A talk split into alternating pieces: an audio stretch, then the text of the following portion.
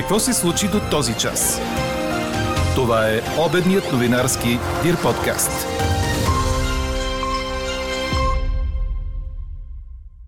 Премьерът постави задача до края на юни да бъде приета актуализацията на бюджета, която ще влезе в сила от 1 юли. От днес можете да пътувате до Италия без зелен сертификат. Над 100 издателства участват в тази годишното издание на пролетния базар на книгата пред НДК. Кои заглавия са сред най-очакваните и търсени и какво четиво да изберем за лятната си вакансия? Чуйте в подкаст новините от Тем Сарабаджиева, менеджер маркетинг и връзки с обществеността в издателство Сиела. Очаквате ли курсът лев-евро да се промени? Това ви питаме днес, а коментарите по темата варират от очаквам да стане едно към едно, ама надали, до ако не дай си Боже въведем еврото, ще обеднеем още повече, защото цените ще се закръглят нагоре. Какво ще споделихте до момента? Ще ви разкажем в края на подкаста. Говори Дирбеге. Добър ден, аз съм Елена Бейкова. Чуйте подкаст новините по обяд. За днес се очакват краткотрайни валежи с грамотевици главно около планините, според прогнозата на нашия синоптик Иво Некитов. При вечер е възможно да превали и на отделни места в низините. Максималните температури от 26 до 32 градуса. Бежанците във временния център за настаняване в Елхово споделиха, че има проблем с храната за децата и с водата, предаде BTV. Те сигнализираха, че са настудено и гладуват. Според тях организацията не е добра. Някои казаха, че искат да са в стаи с прозорци и не ги интересува луксът или морето. Около 550 украинци бяха приети в лагера за срок от 72 часа.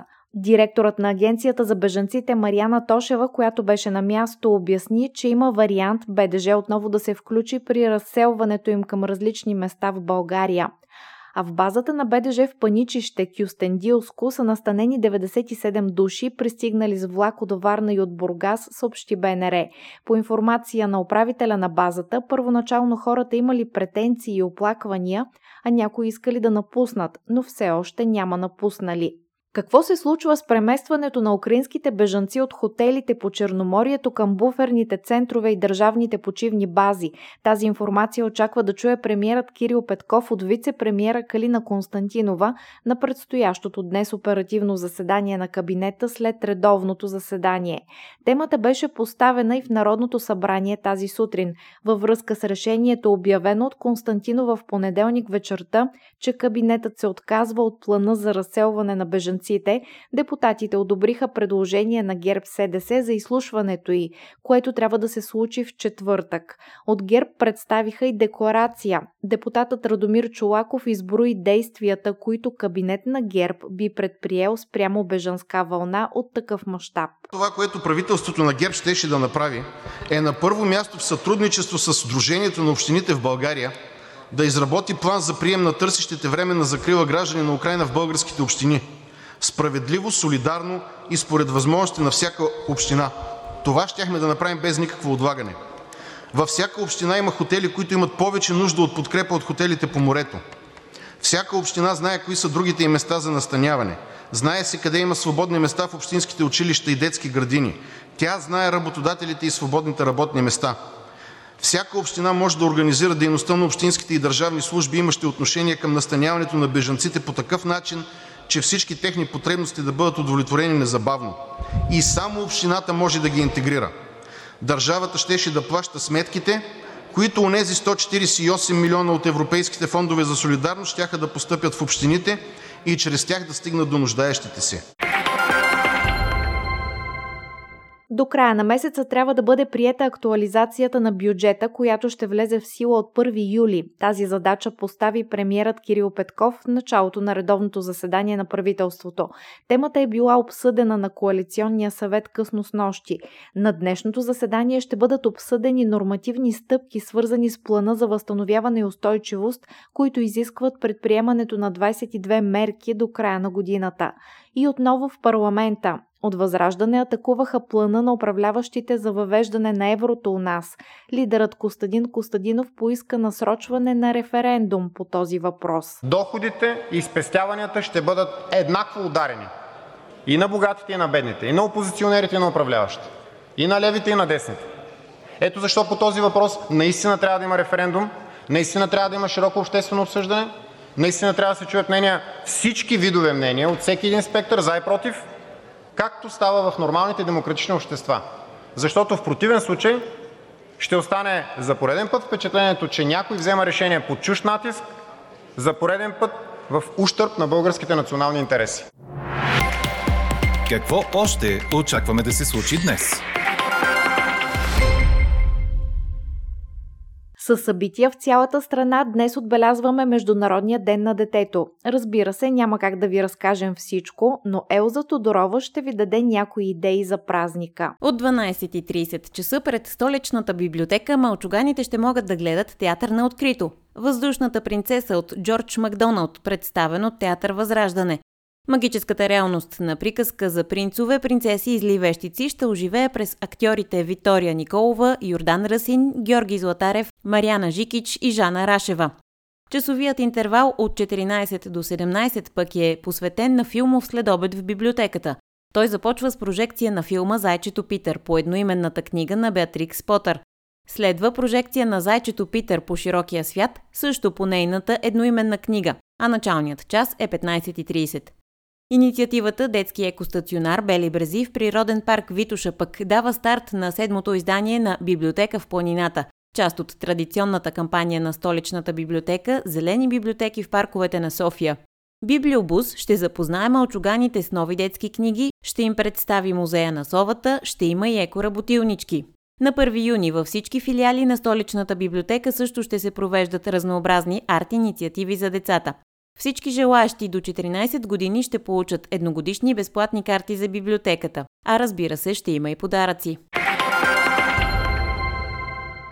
Американски F-35 вече са кацнали в авиобаза Граф Игнатиево, съобщиха от съюзническото въздушно командване на НАТО в Туитър. В съобщението не се посочва брой самолети. В края на май трябваше да приключи мисията на 4 нидерландски F-35 у нас. Според информацията, американските изтребители са се присъединили към мисията на Нидерландия. Във вторник министърът на отбраната Драгомир Заков посочи, че има много процедури, които позволяват безгранично различно използване на Air Policing, така че има много варианти. Министърът добави, че България ще продължи да бъде подпомагана. В съобщението се казва още, че разполагането на американски F-35 у нас изпълнява мисия на дълъг обсек до България в подкрепа на дейностите на НАТО за бдителност на източния фланг. Над 100 издателства участват в тази годишното 15-то издание на пролетния базар на книгата, открито на 30 май в пространството пред Националния дворец на културата. С 60 шатри и повече от 140 изложители от Асоциация Българска книга казват, че това е най-мащабното изложение, което са правили до сега. Кои заглавия са сред най-търсените и очакваните тази година и има ли препоръки за приятни летни четива? Питаме Тем Сарабаджиева, менеджер маркетинг и връзки с обществеността в издателство Сиела. Някои от най-интригуващите заглавия на издателство Сиела на този пролетен базар на книгата. Със сигурност са и най-дълго очакваните, що се отнася до реакциите на нашите читатели.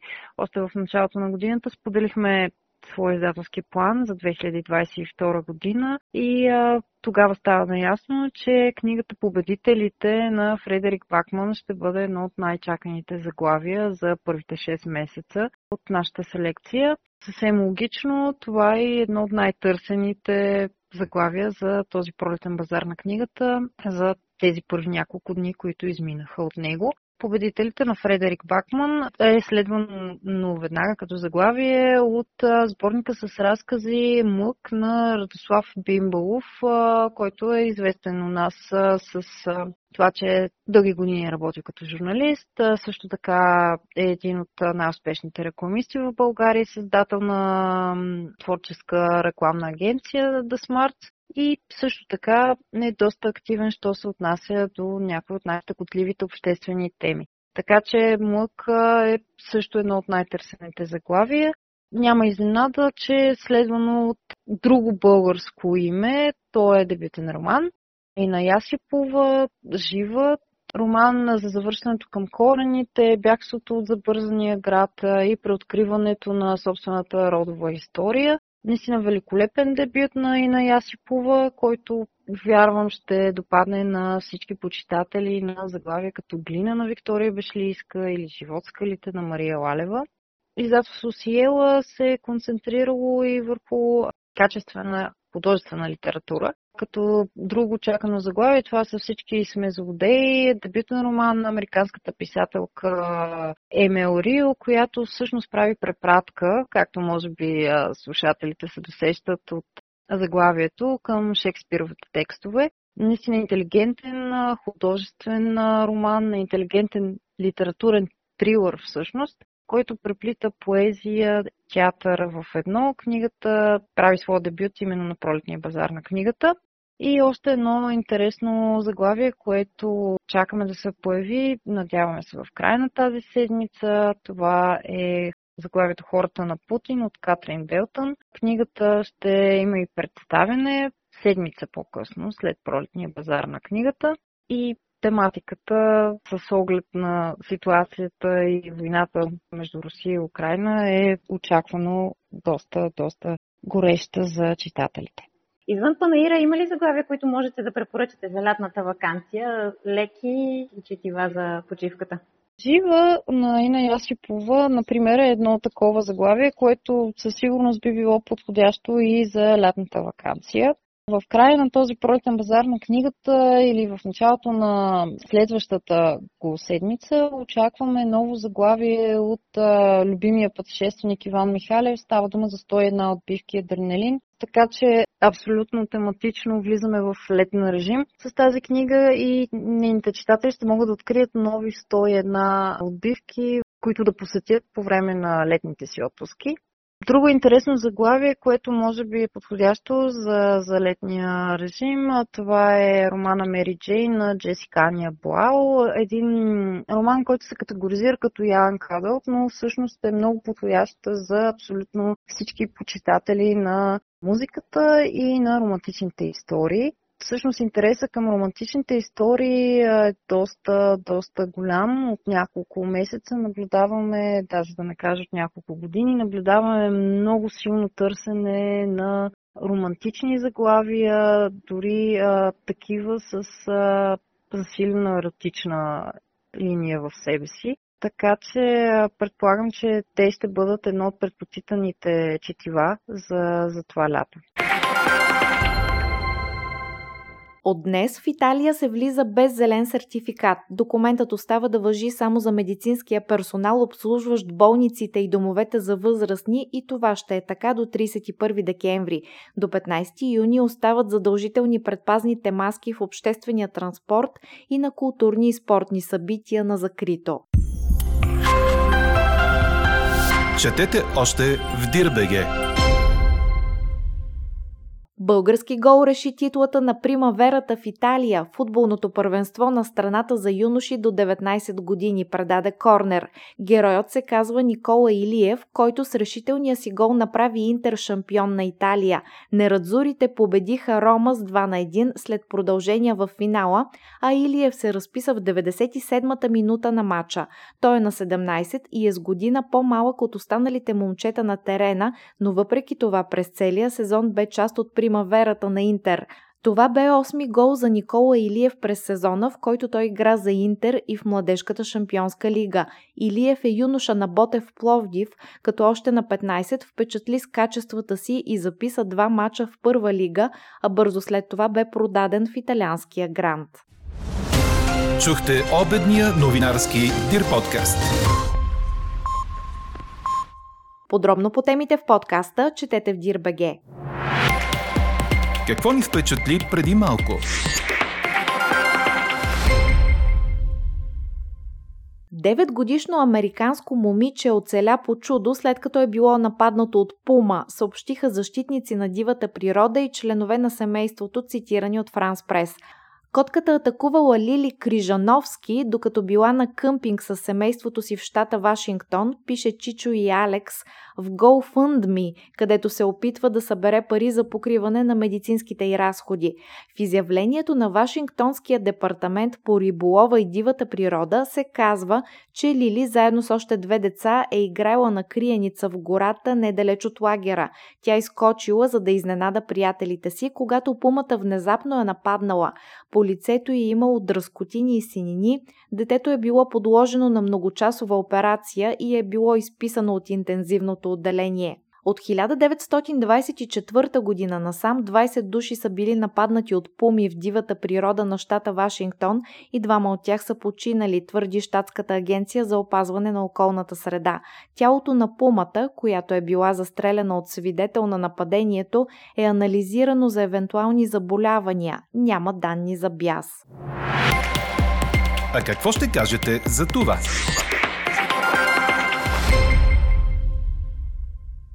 Очаквате ли курсът лев-евро да се промени? Това ви питаме днес във връзка с заявката на депутата от БСП Румен Гечев, че този курс не би могъл да остане същият, тъй като отдавна се е променил. Изказването беше направено по време на кръгла маса за инфлацията и економическия растеж, на която беше обсъдено и предстоящото въвеждане на еврото в България. До този момент лек превес имат отговорите не. Ето и част от коментарите ви по темата, обобщи ги Елза Тодорова. Очаквам да стане едно към едно, ама надали, пише наш слушател. Друг споделя. Понеже сега явно хората масово почнаха да си обръщат спестяванията в евро, левът реално взе да се обесценява. Слушател пише и, че ако не дай си Боже въведем еврото, ще обеднеем още повече, защото цените ще се закръглят нагоре. Даже бившият министър Пеканов вчера направо си го каза, представете си стока за лев и 79 стотинки, след приемане на еврото тя ще бъде закръглена на 1 евро. Никой няма да се занимава да изчислява центовете. И това ще е краят на българина, допълва слушателят ни. Чете ми следното мнение. С приемането на валутен борт реално въведохме и еврото. Никой не казва в прав текст какво ще спечелим повече, ако и юридически влезем в еврозоната. Стив Ханки е против от години. Лично на мен ми изглежда, че някой много иска да опапа валутното покритие на борда, което ще стане излишно, ако бордът падне. Анкетата продължава. Гласувайте и коментирайте в страницата на подкаста. Експертен коментар очаквайте във вечерния новинарски подкаст точно в 18 часа. Слушайте още, гледайте повече и четете всичко в Дирбеге.